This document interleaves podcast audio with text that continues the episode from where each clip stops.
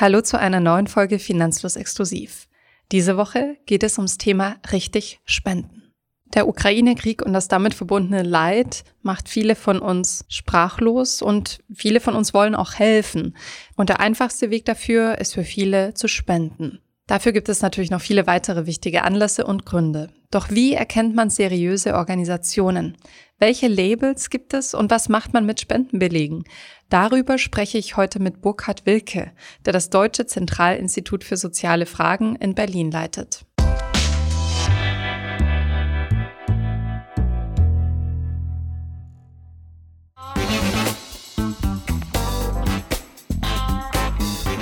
Herr Wilke, wann haben Sie zuletzt was gespendet? Das äh, war ähm, auf der Straße auf einem Fußweg vor einer Imbissbude, wo jemand saß, den ich dort öfter mal sitzen sehe, der dort äh, spendet. Das heißt, es war eine ja, Straßensituation, wo jemand gebettelt hat und wo ich eine Spontanspende geleistet habe. Das heißt, Sie sagen es schon, Spenden heißt nicht nur mit einer großen Organisation verbunden, sondern es kann auch im Alltag eine kleine Barspende sein sozusagen. Wie definieren Sie denn Spenden? Das kann auch eine kleine Barspende sein, vollkommen richtig. Und wenn ich jetzt noch weiter nachdenke, dann muss ich mich selbst schon wieder korrigieren. Kurz danach äh, war ich zuletzt einen halben Samstag auf einer Gremiensitzung im Rahmen des Ehrenamtes. Ja. Und das ist ja im Grunde eine Zeitspende. Und da sind wir auch schon eigentlich bei dem Begriff. Also als Spende versteht man im Allgemeinen eben eine Geldspende, das ist wohl das häufigste, dann aber eben auch eine Sachspende oder eben eine Zeitspende. Das ist durchaus mittlerweile auch ein geläufiger Begriff im, im Engagement, in der Engagementforschung, also die ehrenamtliche Mitarbeit. In der Regel steht am meisten die Geldspende im Vordergrund, weil es besonders leicht ist, die zu leisten und auch, weil die zugleich besonders flexibel und damit auch besonders wirksam eingesetzt werden kann.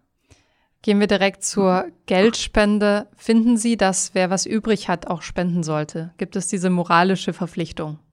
Das muss wirklich jeder für sich entscheiden. Und da kann man fast schon an der Stelle die sehr trockene steuerrechtliche Definition auch mit anführen.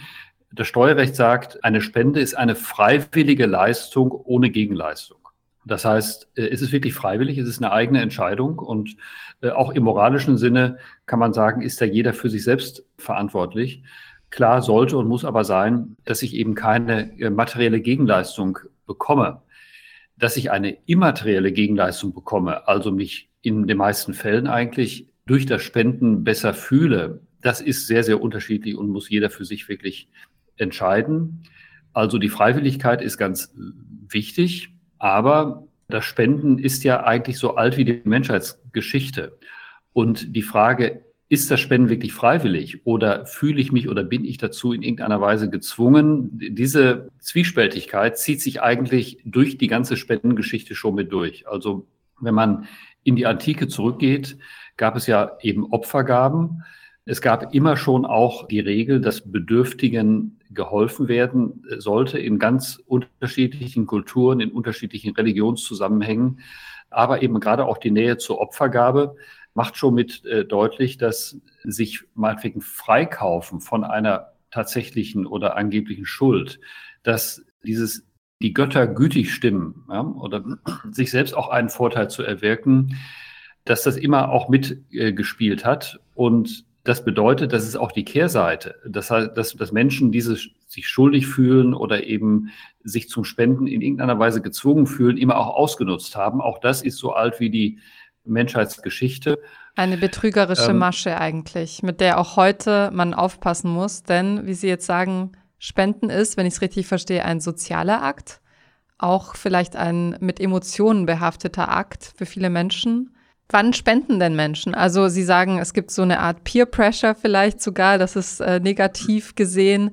Spenden wir nur, wenn eine Krise omnipräsent ist, wie jetzt im Moment, der Krieg? Oder spenden Menschen auch in den ja, Nebensaisons sozusagen, wenn gerade keine großen Nachrichten sind? Ja, die Menschen spenden vor allem in der Nebensaison. Das übersieht man oft. Wir sind aktuell ja in einer Phase, wo viele für die Menschen in der Ukraine und aus der Ukraine spenden.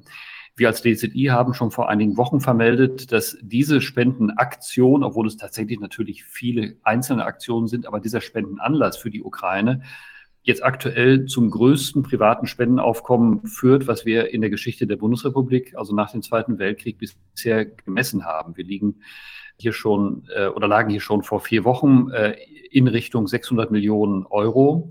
Das heißt, es wird hier mit Sicherheit noch mal deutlich mehr geworden äh, sein, also in Richtung eine Milliarde Euro gehen. Aber ganz normal in einem normalen Spendenjahr werden in Deutschland etwa 11 bis 12 Milliarden Euro gespendet. Völlig unabhängig davon, ob es einen solchen besonderen Anlass, eine solche besondere Notsituation wie die Ukraine gibt. Und das heißt, äh, die meisten Spenden werden relativ unspektakulär durch langjährige Fördermitgliedschaften, durch Patenschaften, durch Dauerspenden oder durch die laufenden Spendenaufrufe von Vereinen und Stiftungen geleistet. Ist das aber ein Anlass, der vielleicht neue Spenderinnen auch einholt sozusagen, dass man denkt, ach, ich wollte doch immer mal spenden, das ist doch jetzt ein Anlass dafür? Ja, nach all dem, was wir wissen, werden durchaus durch solche besonderen Fälle wie jetzt äh, mit der Ukraine Menschen auch abgeholt zum Spenden und zum Spenden motiviert, die das äh, bisher vielleicht gar nicht getan haben oder zumindest nicht regelmäßig tun. Die verschiedenen Erhebungen, die es gibt in, äh, in Deutschland, deuten darauf hin, dass etwa die Hälfte der erwachsenen Bevölkerung regelmäßig spendet. Die andere Hälfte spendet entweder gar nicht oder nur ganz sporadisch. Die Frage, wer ist das, der, der spendet oder die spendet und, und nicht, äh, da gibt es ganz unterschiedliche Antworten zu, was jedenfalls kein äh, signifikantes, kein wichtiges Unterscheidungsmerkmal ist, ist das Vermögen. Also unter denen, die spenden, sind eben auch sehr viele Menschen, die äh, nur ein durchschnittliches oder sogar unterdurchschnittliches Einkommen haben. Es sind andere Gründe, die die Menschen zum Spenden motivieren oder eben davon abhalten. Das ist ein sehr interessanter Punkt. Haben Sie denn einen Vergleich, wie wir in Deutschland im Vergleich zu anderen Nationen abschneiden? Also jeder zweite Deutsche, jede zweite Deutsche, wie sieht das in anderen Ländern aus? In den USA sind es ähm, nicht 50, sondern etwa 70 bis 75 Prozent. Manchmal geht es auf etwa 70 bis 65 so runter. Auch Großbritannien ist deutlich höher als in Deutschland. Deutlich ist auch meistens über 60 Prozent. Auch in skandinavischen Ländern oder auch in der Schweiz ist die Spendenquote etwas höher, so in Richtung 60 Prozent. Es gibt andere Länder, die aber auch noch weniger haben. Also im Grunde liegen wir in Deutschland mit dieser 50-prozentigen Spendenquote etwa im Mittelfeld vergleichbar entwickelter Länder. Äh, es gibt den World Giving Index. Das ist ähm, seit etwa 10, 11 Jahren äh, eigentlich die einzige wirklich regelmäßige Spendenerhebung, die von der britischen Charities Aid Foundation durchgeführt wird, zusammen mit Gallup, mit dem Umfrageinstitut Gallup zusammen. Das sind etwa 140 Länder, die da fast jedes Jahr ausgewertet werden. Da schneiden bei, der, bei der Spendenquote sehr arme Länder wie etwa Myanmar deutlich besser ab als die stark entwickelten Länder. Das heißt, dort sind die wirklich hohen Spendenquoten mit vorhanden. Es gibt keine ganz präzisen wissenschaftlichen Erhebungen zu diesen, den Gründen der, der nationalen Unterschiede, aber plausible Erklärungsansätze sind zum Beispiel, dass in sehr armen Ländern es eben vergleichsweise wenig staatliche Unterstützungsmaßnahmen gibt und von daher Spenden einfach viel notwendiger sind. Ein weiterer Erklärungsansatz ist, dass solche Gesellschaften häufig etwa durch jeweilige Religionen stärker durchdrungen sind als wir in unseren wirtschaftlich äh, reicheren Ländern, wo äh, die Entfremdung von den Religionen eigentlich Raum gegriffen hat. Also von daher auf die deutsche Situation zurückkommend, da ist in Deutschland einerseits Luft nach oben, auf der anderen Seite sind die Deutschen schon wirklich großzügig. Was spannend ist, ist zu schauen, wie äh, verändert sich die Spendenbereitschaft oder auch die Spendenmotivation in Deutschland. Was stellen Sie da fest? Wir ähm, haben in Deutschland ja seit mehreren Jahrzehnten eine starke Säkularisierung. Das heißt, immer weniger Menschen fühlen sich religiös gebunden.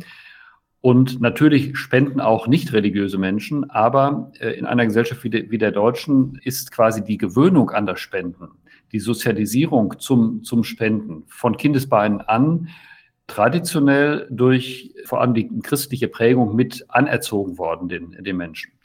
Die Kinder haben das äh, durch regelmäßigen Kirchgang gelernt, dass man eben Geld in die Kollekte gibt. Es gab immer schon spezielle Sammelaktionen in den Kirchen auch für, für Kinder. Und in dem Maße, in dem dieser kirchliche, religiöse Raum für immer mehr Menschen wegfällt, fällt damit ein wichtiger Gelegenheitsort zum Spenden weg. Und ähm, Spendenbereitschaft ist immer eine Frage auch von Motivation und von Gelegenheitsorten. Ansonsten verdrängt man das sehr schnell. Das heißt, wir befinden uns seit einigen Jahren hier in Deutschland in einer Übergangssituation, wo viele Organisationen eben neue Formen äh, suchen und auch finden, äh, um Menschen zum Spenden zu motivieren, unabhängig von Religionen. Und das ist gerade eine sehr spannende Situation. Die einen Organisationen sind da erfolgreicher, andere weniger. Was sind denn so die klassischen Wege, auf denen Organisationen ihre Spender und Spenderinnen finden? Ist das die Fernsehwerbung mit den traurigen Kindergesichtern? Ist das der klassische Straßenstand mit Studierenden, die mich ansprechen? Wie verfahren Organisationen da heute? Das wichtigste Werbemedium ist nach wie vor der Spendenbrief. Das mag anachronistisch veraltet erscheinen, aber das belegen alle Umfragen auch ähm, von Fundraising-Verbänden und so weiter. Also der Spendenbrief ist das wichtigste kontinuierliche ähm, Werbemedium. An Bedeutung zugenommen hat in, in, den vergangenen Jahren die sogenannte Standwerbung ähm, äh, auf öffentlichen Straßen und äh, Plätzen. Das wird manchmal auch als Drückerwerbung bezeichnet. Das ähm, ist dann der richtige, schlechte Begriff, wenn die Werbung schlecht gemacht ist, wenn zu viel Druck ausgeübt wird. Aber es gibt durchaus auch eine seriöse Durchführung von äh, solcher äh, Standwerbung. Ähm, da kann man dann unterscheiden, da sind es in den meisten Fällen Werbeagenturen, die da beauftragt werden. Es gibt aber auch eine ganze Reihe, vor allem größerer ähm, Spendenorganisationen, die eigene Mitarbeiterteams aufgebaut haben und mit eigener eigenen Teams diese Standwerbung auf Straßen betreiben. Die Fernsehsendung, die Sie erwähnt hatten, das ist ähm, eine relativ kleine Form. Das steht nur relativ wenigen Organisationen offen. Also Briefwerbung, Standwerbung ist da sehr viel wichtiger. In den letzten Jahren sind soziale Netzwerke natürlich auch wichtig geworden. Facebook, Instagram. Da liegen allerdings bisher nur wenige Zahlen vor, wie viel da dort tatsächlich eingeworben wird. Äh, aber das, das, das sind alles neue Methoden, die auch ausprobiert werden. Die großen Spendenvolumina, die werden nach wie vor vor allem durch Briefwerbung und eben diese Standwerbung erzielt. Das ist sehr interessant. Sie haben schon gesagt, diese Werbebudgets stehen natürlich nicht allen Spendenorganisationen zur Verfügung. Spenden die Deutschen denn eher an große Organisationen oder an lokale Initiativen? Haben Sie da einen Überblick? Man muss Insgesamt sagen, spenden sie eigentlich eher an lokale Initiativen. Wir haben in Deutschland ein privates Spendenaufkommen pro Jahr von etwa 11 bis 12 Milliarden Euro. Das sind Zahlen, die wir in Zusammenarbeit mit dem Deutschen Institut für Wirtschaftsforschung regelmäßig äh, erheben, berechnen und, und, und veröffentlichen. Und von diesen 11 bis 12 Milliarden Euro vereinen etwa die 230 Organisationen, die unser Spendensiegel tragen, das DZI-Spendensiegel, 1,5 Milliarden Euro auf sich. Das ist ein erheblicher Betrag auch schon, aber unter diesen 230 Spendensiegelorganisationen, da findet sich schon wirklich ein Großteil der wirklich sehr großen und sehr bekannten spendensammelnden Organisationen. Das heißt, die übrigen etwa neun bis zehn Milliarden Euro, die gehen eher an kleinere und eben eine sehr große Anzahl von Organisationen. Wir haben in Deutschland rund 630.000 gemeinnützige Organisationen. Das meiste sind Vereine, also die sogenannten EVs, eingetragene Vereine sind rund 600.000, etwa 20.000 gemeinnützige Stiftungen und etwa 10.000 andere gemeinnützige Rechtskörper, also GmbHs oder Aktiengesellschaften.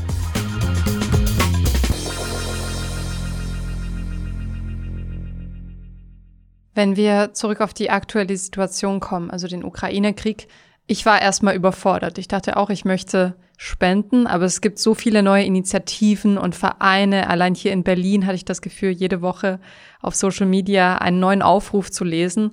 Wie findet man heraus, was die passende Adresse für den Spendewilligen, die Spendewillige ist? Äh, bei den Spendenaktionen für die Ukraine, da sind tatsächlich eine ganze äh, Menge von Besonderheiten zu beobachten gewesen. Also die Spendenangebote, die Spendenmöglichkeiten sind hier so vielfältig für die Menschen in Deutschland oder auch in Nachbarländern wie bei fast keiner anderen Katastrophe.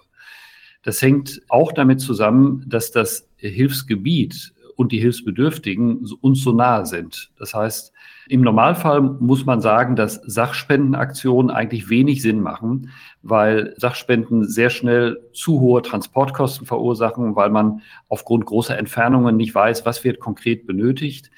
Vieles von dem trifft aktuell auf die Ukraine nicht zu, aufgrund der regional, regionalen äh, Nähe und auch aufgrund der Tatsache, dass viele Exil-Ukrainerinnen und Ukrainer oder andere Menschen, die gute, authentische Kontakte haben in die Ukraine und deswegen genau wissen, welche Produkte, welche Güter werden jetzt wo benötigt und auch sehr kreative und in vielen Fällen sehr erfolgreiche Transportwege auftun. Und da spielen die sozialen Netzwerke aktuell auch nochmal eine ganz wichtige Rolle, wo eben der Austausch sehr schnell und sehr gut stattfindet. Sachspenden sind in diesem Zusammenhang sinnvoll? Sachspenden sind in diesem Zusammenhang häufiger sinnvoll als normalerweise. Also äh, das heißt, das Schwierige ist natürlich für die einzelnen Spenderinnen oder Spender zu erkennen, habe ich jetzt eine von äh, doch vielen sinnvollen Aktionen vor mir oder eine von denen äh, leider auch vielen gut gewollten, aber inkompetent geplanten äh, Aktionen vor mir. Da kann man einfach nur so ein paar Faustregeln an die Hand geben. Ist durch die Planungen und Berichte erkennbar, äh, wie der Transportweg genau äh, funktioniert? Oder sind diese Informationen nur sehr, sehr vage? Kenne ich die Initiatoren möglicherweise persönlich äh, und vertraue ihnen, dann ist es natürlich gut und äh, eine gute Vertrauensbrücke. Wenn das nicht der Fall ist, vor allem dann, wenn ich etwa den Spendenaufruf nur auf Instagram oder, oder Facebook sehe und nur weitergeleitet bekomme, aber die Organisation nicht wirklich einschätzen kann, dann sollte ich eher zurückhaltend sein. Im Zweifelsfall, wenn man sich nicht sicher ist, ob man eine der vielen kompetenten Sachspendenaktionen vor sich hat oder eine der eben auch vielen nicht kompetenten, ist die Geldspende an eine, eine nachweisbar seriöse und kompetente Organisation dann eben doch noch die bessere Form. Viele Menschen greifen erstmal zur Sachspende, weil das für sie einfach ja haptisch äh, naheliegender ist, weil sie auch das Gefühl haben, genau zu wissen, was sie damit spenden und dass es ja wohl wirksam ist. Bei einer Geldspende schwingt häufig die Unsicherheit mit, kommt das auch wirklich an? Aber hier können wir wirklich sagen, wenn man eine seriöse, kompetente Organisation auswählt, dann kommt das Geld eben auch an. Und dann ist es leichter, Geld wirksam erfolgreich zu verwenden, als Sachspenden äh, entsprechend erfolgreich zu verwenden. Sie haben vorhin schon das äh, DZI-Siegel empfohlen und andere Siegel. Wo kann ich mich informieren? Wo kann ich den Wald vor lauter Bäumen sehen, ähm, ist es automatisch so, dass wenn ich zum Beispiel auf Instagram eine junge Organisation lese, die noch nicht mal eine funktionierende Internetseite hat, dass das automatisch unseriös ist? Also wo kann ich da Orientierung finden? Erstmal ist es unseres Erachtens wichtig, dass man sich die Entscheidung nicht schwerer macht, als sie eigentlich ist. Also äh, diese Vielzahl von Spendenaufrufen, die es gibt, heißt ja nicht, dass ich jeden dieser Aufrufe in die engere Wahl nehmen muss. Also ich sollte quasi die Aufrufe auswählen, die mir relativ leicht als seriös und als verlässlich erscheinen. Das kann eine persönliche Bekanntschaft sein. Also wenn ich äh, eine Initiative vor Ort in meiner Nachbarschaft kenne, sei es Sachspenden, sei es Geldspenden, und ich kenne die Verantwortlichen und vertraue denen, dann gibt es ja überhaupt keinen Grund, da nicht zu spenden. Dann ist das eine sehr gute Möglichkeit. Wenn das nicht der Fall ist, dann äh, bietet etwa die äh, Internet Internetseite des DZI ähm, viele gute Informationen. Wir haben eine aktuelle Liste äh, Nothilfe Ukraine, ein Spendeninfo, wo etwa 50 regelmäßig geprüfte Spendenorganisationen mit Spendensiegel aufgeführt sind, die in der Ukraine tätig sind oder für die Ukraine tätig sind und ähm, spenden und eben das, das Siegel mittragen.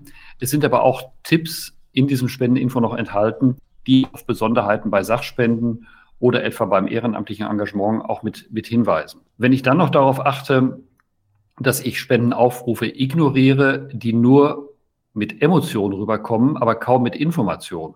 Also äh, sehr stark auf die Tränendrüse drücken, sei es durch Posts, sei es durch Briefe, sei es durch Videos, aber wo kaum klar ist, wer steckt dahinter, was ist das für eine ähm, Organisation, ähm, dann gibt es keinen Grund, hier zu spenden, weil es so viele andere inzwischen gibt, die gut und transparent und transparent in, informieren und zu Spenden aufrufen und die, die sollte man in die engere Wahl dann nehmen.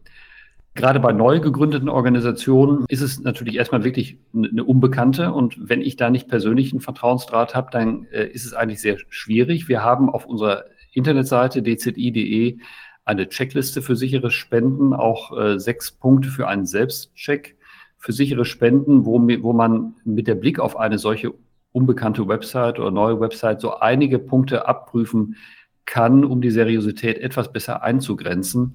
Zum Beispiel ist das Vorhandensein eines guten Jahresberichts einschließlich eines detaillierten Finanzberichts ein gutes Vertrauenszeichen. Wenn auf der anderen Seite, auf der Website aber nur sehr unverbindliche Fotos äh, abgedruckt werden und Versprechungen, zu den Versprechungen kann übrigens auch äh, das wiederholte Versprechen gehören, wir arbeiten so transparent wie kaum jemand anderes oder wie keine andere, dann würde ich genau da misstrauen. Ja? Organisationen, die wirklich transparent sind, die sagen das nicht ständig und behaupten das nicht ständig, sondern sie stellen einfach einen guten, transparenten, aussagekräftigen Jahres- und Finanzbericht online. Also auch da auf Taten und nicht nur auf Worte schauen. Ich werde den Link äh, zu dieser Checkliste auch in unsere Shownotes packen zu diesem Podcast. Sie haben jetzt erwähnt, man sollte versuchen zu filtern und eine seriöse Organisation finden. Man soll sich aber darüber nicht zu sehr den Kopf zerbrechen. Wie viele schwarze Schafe gibt es denn überhaupt? Die kann man nicht genau beziffern. Es ist mit Sicherheit eine kleine Zahl, die, wenn überhaupt, im niedrigen einstelligen Prozentbereich liegt der gemeinnützigen Organisationen, wenn nicht sogar im Promillebereich. Wie gesagt, es gibt rund 630.000 gemeinnützige Organisationen, die freuen sich alle über Spenden, die können alle Spenden steuerbegünstigt über, äh, entgegennehmen. Und mit Sicherheit weit über 95 Prozent dieser Organisationen sind seriös Innerhalb dieser 95 Prozent gibt es sicherlich Unterschiede hinsichtlich der Kompetenz, auch des Wirkungsgrades. Aber als wirklich unseriös würden wir wirklich nur einen sehr kleinen äh, Anteil zeichnen. Was kann ich denn tun, wenn ich auf eine dieser hoffentlich wenigen unseriösen angeblichen Spendenorganisationen hereingefallen bin?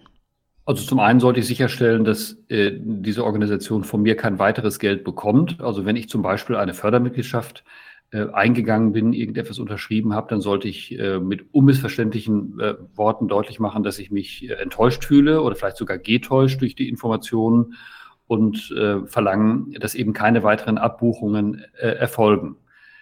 Wenn es da rechtliche Probleme gibt, dann ist die Rechtsberatung der Verbraucherzentralen an der Stelle eine, eine gute Adresse. Die andere Form ist, dass wir als Spenderberatung im, im DZI sehr offen sind und sehr interessiert daran sind, unmittelbar mitgeteilt zu bekommen und geschildert zu bekommen, wenn jemand schlechte Erfahrungen hat mit einer Organisation. Das ist für ihn selbst oder für sie selbst zwar äh, blöd und traurig, aber man kann diese schlechten Erfahrungen der DZI-Spenderberatung mitteilen. Wir sammeln die und wenn sich da für uns ein Muster aus, ergibt, können wir in Form negativer Auskünfte oder Warnungen andere Spenderinnen und Spender vor diesen Organisationen warnen eine ganze Reihe solcher Auskünfte findet man ständig in unserer Rubrik Das DZI rät ab auf der Website. Mhm. Zurück zu den hoffentlich seriösen Organisationen. Sie haben schon gesagt, eine Sachspende fühlt sich für viele Menschen irgendwie besser an, weil man den Zweck kennt. Habe ich denn Anrecht darauf, den Einsatzzweck meiner Geldspende zu bestimmen? Das Anrecht hat man nicht, aber eine Spende ist eine freiwillige Gabe. Ich kann natürlich der Organisation sagen, ich möchte, dass mein Geld nur für diesen oder jeden Zweck verwendet wird. Dann wird die Organisation sagen, okay, das können wir so bestätigen. Die meisten werden aber sagen, äh, tut uns leid, das können wir so nicht sagen. Wenn wir äh, zweckgebundene Spendenaufrufe veröffentlichen, dann sieht man das auf unserer Internetseite. Aber wir können ansonsten keine Sonderwünsche in dem Sinne entgegennehmen weil, und da komme ich jetzt zu dem Grund, der insgesamt das äh, Thema kompliziert macht, äh, zweckgebundene Spenden sind natürlich viel unflexibler zu verwenden. Es ist auch viel aufwendiger, zum Beispiel 100 einzelne Spendentöpfe ähm, separat zu halten als Organisation, als wenn ich gewissermaßen einen großen Topf verwalten kann und das Geld dort einsetzen kann, wo es die Dringlichkeit, aber auch meine äh, Kompetenz aktuell und meine Kapazitäten es gerade mit am besten erfordern. Und äh, deswegen sagen wir eigentlich, die, die freie Spende, die zweckungebundene Spende an eine nachgewiesen seriöse Organisation, das ist eigentlich der Königsweg oder der Königinnenweg zum Spenden.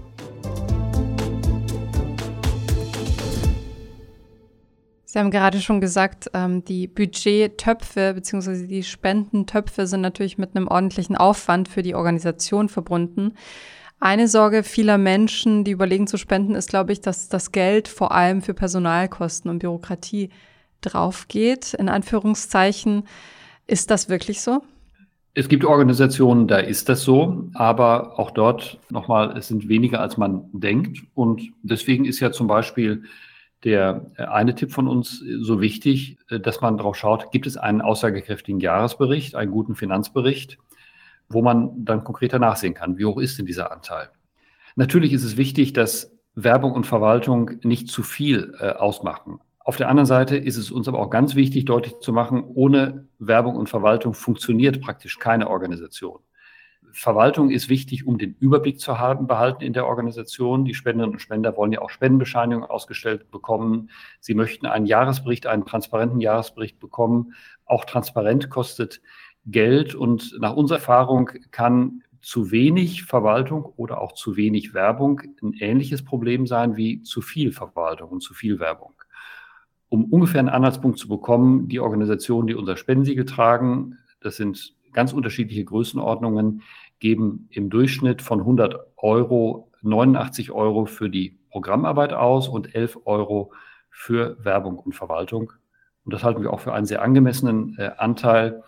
Und ähm, je transparenter eine Organisation mit den anfallenden Werbe- und Verwaltungsausgaben umgeht, eigentlich umso überzeugender ist sie insgesamt auch nach unserer Erfahrung. Wichtig ist darüber hinaus aber, dass äh, die, die Finanzen, wenn sie berichtet werden, dazu gibt es in Deutschland leider keine gesetzliche Verpflichtung. Also weder Vereine noch Stiftungen sind gesetzlich verpflichtet, ihre Finanzen offenzulegen. Das ist immer eine freiwillige Offenlegung. Und wenn diese freiwillige Offenlegung nicht durch jemand Dritten überprüft wird, so wie wir das zum Beispiel im Rahmen unserer jährlichen unserer Spensiegelprüfung machen, dann haben die veröffentlichten Finanzdaten ähm, auch nur eine eingeschränkte Aussagekraft. Und den Jahresabschluss bei Organisation ohne Siegel finde ich den auf der Website der jeweiligen Organisation oder wo komme ich daran? Wenn man ihn überhaupt äh, öffentlich findet, dann eben auf der Website unter solchen äh, Stichworten oder Unterseiten wie äh, über uns oder Transparenz. Wenn er dort nicht ist und man will aber unbedingt sich genau für diese Organisation interessieren, dann sollte man eine E-Mail schreiben und gezielt danach fragen. Nochmal, es gibt keine gesetzliche Verpflichtung, so einen Jahresabschluss zu veröffentlichen und zu übersenden.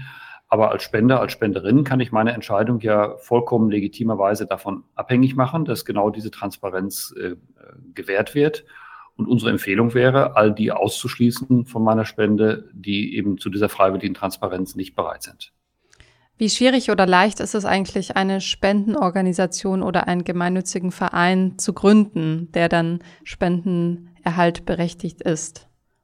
Ja, also wir haben etwa 600.000 gemeinnützige Vereine in Deutschland und die Zahl der Gründungen nimmt auch eher noch weiter zu, als dass sie abnimmt. Und das zeigt schon, so schwierig kann es nicht sein. Man äh, braucht für die Gründung eines Vereins mindestens sieben Mitglieder. Man muss dann bei einem Notar die Satzung beglaubigen lassen und eben im Vereinsregister dann registrieren lassen. Für diese Registrierung im Vereinsregister als eingetragener Verein gibt es aber äh, nur ganz wenige formale Kriterien. Dafür gibt es äh, viele auch kostenlose Führer und Ratgeber über äh, Vereinsführung, ähm, etwa bei Dachverbänden wie dem Paritätischen Bundesverband oder bei Stiftungen, auch beim Bundesverband Deutscher Stiftungen. Selbst viele Finanzministerien der Länder oder auch das Bundesfinanzministerium haben Online-Broschüren, äh, wo quasi die Gründung eines Vereins mit empfohlen und erleichtert wird. Das heißt, die das Gründung ist, ist relativ einfach, aber wird trotzdem sichergestellt, dass der Spendenerhalt und das Management der Spenden auch korrekt gehandhabt werden? Nein, das wird nicht sichergestellt. Dann könnte es ja nicht so einfach sein. Also äh, ne, das heißt, ähm, die Anforderungen an einen eingetragenen Verein sind nur ganz äh, geringfügig. Äh, man muss gewisse Regeln bei, bei, bei der Eintragung einhalten, aber das Amtsgericht achtet nicht darauf, dass die Spenden richtig verwendet werden. Selbst dann, wenn Sie neben der Gründung dann die steuerliche Gemeinnützigkeit beantragen und dafür ist dann das Finanzamt zuständig. Auch diese Anerkennung ist nicht besonders schwierig. Das bedeutet im Umkehrschluss aber, dass äh, die Anerkennung als gemeinnütziger Verein von Spenderinnen und Spendern nicht als umfassendes Seriositätssiegel missverstanden werden sollte. Die Finanzämter achten bei ihren entweder jährlichen oder mindestens alle drei Jahre durchgeführten Prüfungen oberflächlich quasi auf, auf äh, eine Plausibilität der, der äh, Angaben.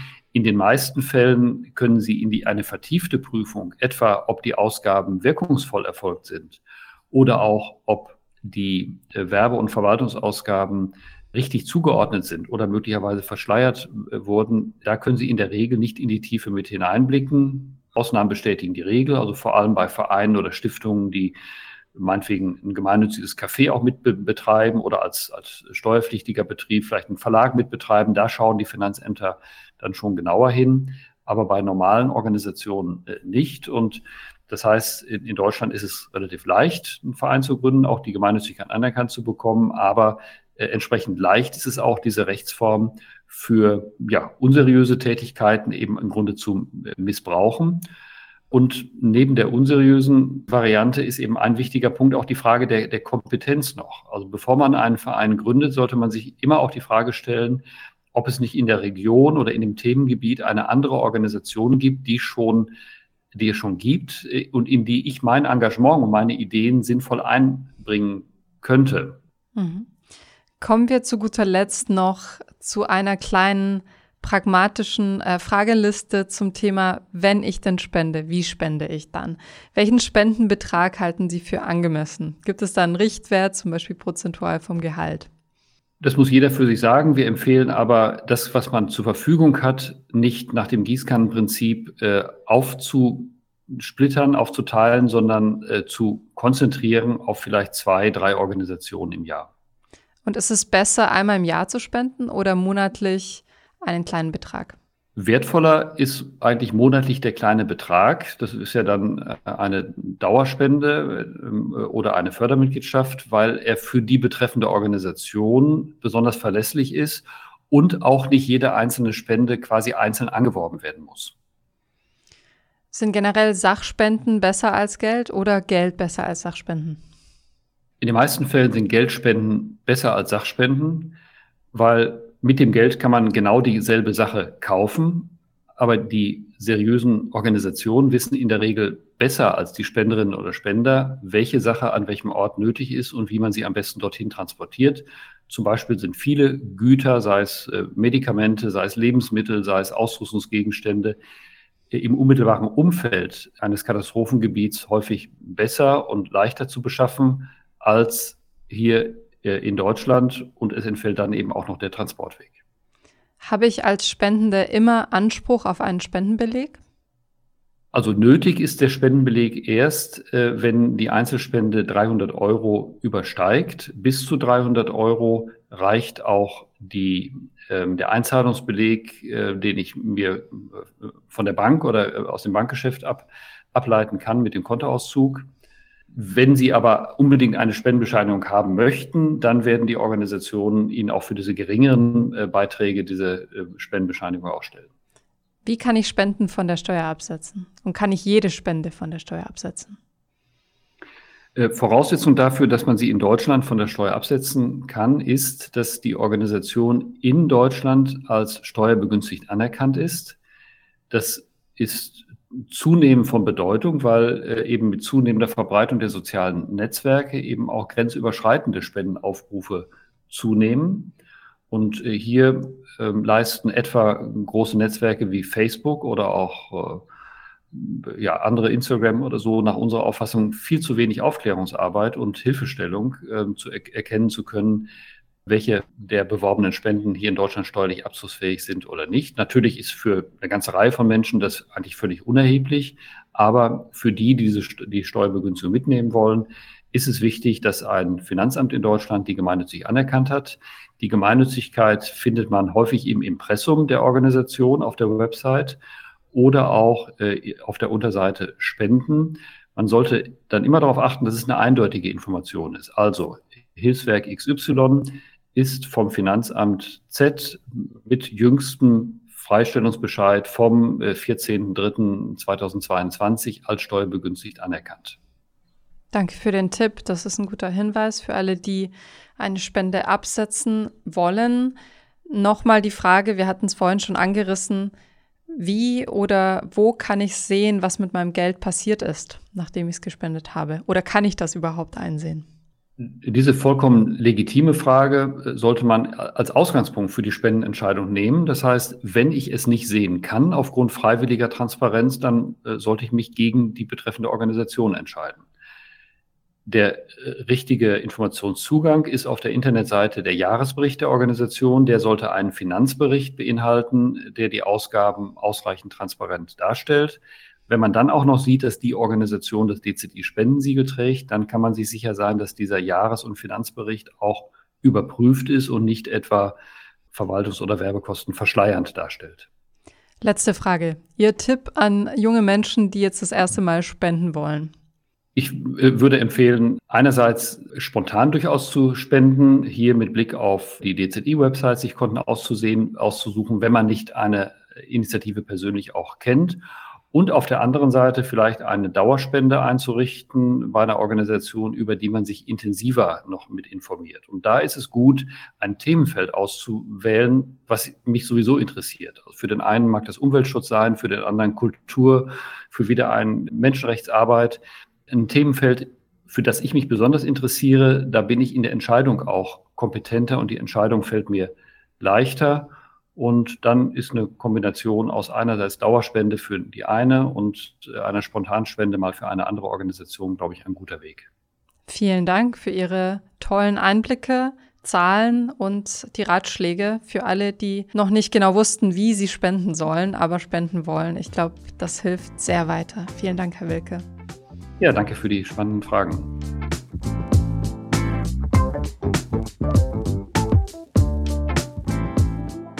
Ich hoffe, ihr fandet das Interview genauso lehrreich wie ich und habt was mitgenommen. Ich habe gelernt, dass Sachspenden oft weniger hilfreich sind als Geldspenden, dass ich lieber keine zweckgebundene Spende stellen sollte. Ich werde künftig nach Spendensiegeln bei den Organisationen Ausschau halten und nach einem Jahresbericht, in dem ich nachschauen kann, so es ihn gibt, wie das Geld verwendet wird und aufgeteilt wird. Und zu guter Letzt nicht vergessen, ihr könnt eure Spende, wenn es eine anerkannte Organisation ist, natürlich auch von der Steuer absetzen. In dem Zusammenhang möchte ich euch auch nochmal auf unsere Folge 203 Spenden, Ehrenamt und die Steuer hinweisen. Hier haben Thomas und ich darüber gesprochen, wie viele Deutsche sich ehrenamtlich engagieren, wie viel wir im Jahr so spenden und wie ihr das Ganze absetzen könnt. Danke fürs Zuhören und bis nächste Woche.